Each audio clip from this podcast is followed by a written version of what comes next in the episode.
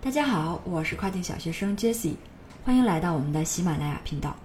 那之前呢，和大家强调过好多次，估计好多小伙伴都已经听烦了啊，是什么呢？就是目前亚马逊已经过了售卖普通的这种大陆货就能获得一个比较好的销量的时代了。那么在这个时代，如何从源头去避免被跟卖，避免产品的同质化，然后陷入到这个价格战当中，产品的差异化就是至关重要的。那如果我们再从大家非常关注的 PPC 广告优化的这个角度来看呢，其实也是这样的。那经常也会有小伙伴会问啊，说为什么我做了那么多的关于广告优化的相关工作，但是我的 ACOS 仍然不见好转呢？那其实它的根本原因仍然是和产品本身密切相关的。任何不以产品或者是 listing 文案的这些素质为基础的广告优化，其实都会本末倒置，南辕北辙。关于产品的差异化，其实之前也和大家分享过啊，关于如何低成本实现亚马逊产品差异化的这样一期节目，如果还没有听过的小伙伴呢，可以回到前面去听一下。我们从充分了解竞品的角度出发，在低成本的这个前提之下，从 listing 到包装、说明书啊，还有一些添加有用的功能等等这些基础的方面做一些基础的提升还有差异。其实并不一定非要做非常大的这种创新性的变革。那在这方面做的比较好的有一个案例啊，就是 JS 他曾经做过这个关于烧烤棉花糖签子的这样一个产品测试，那他就是针对性的提升了这个产品的长度，还有这个签子木质的一个质量。其实这个差异化看起来是非常简单的，但是却获得了一个非常好的效果。我也会把这个产品的一个截图呢啊也分享给大家。那下面呢，我再给大家分享5个我们打造优质的有差异化的这种产品的要点，希望还可以给大家带来一些启发。第一点呢，就是从细分市场出发。其实我们在互联网上去售卖各种产品啊，其实都有2个要点。第一个就是从消费者的兴趣热情出发，一个是从现有需求的痛点出发。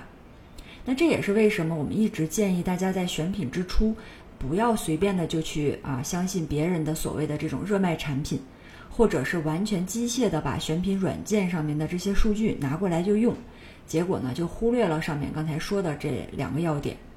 那关于如何找到选品灵感呢，其实我们之前有做过这个相关话题的视频，后面有时间呢我也会给大家再做一次分享。第二点呢，是发展产品线，使产品和品牌聚焦。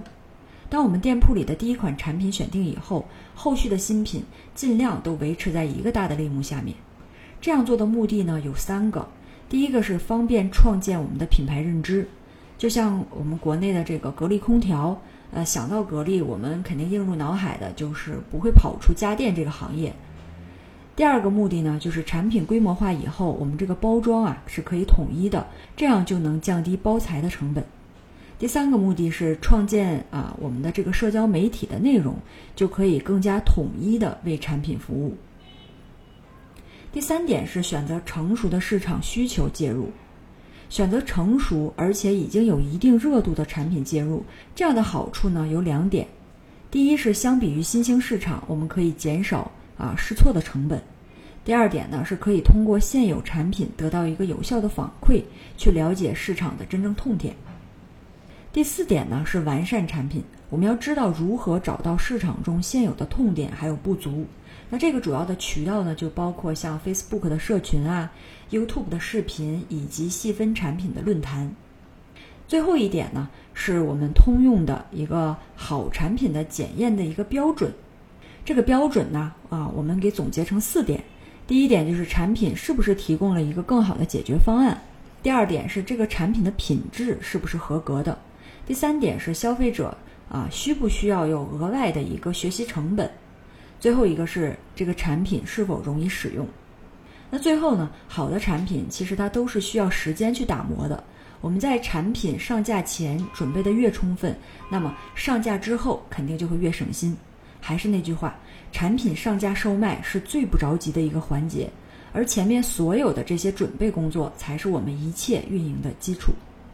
好了，以上呢就是今天关于这个如何差异化开发产品的一个分享。如果你还有其他相关问题，或者是在跨境电商、亚马逊这个行业有其他想听的内容，也欢迎给我留言。感谢大家的收听，我们下期再见。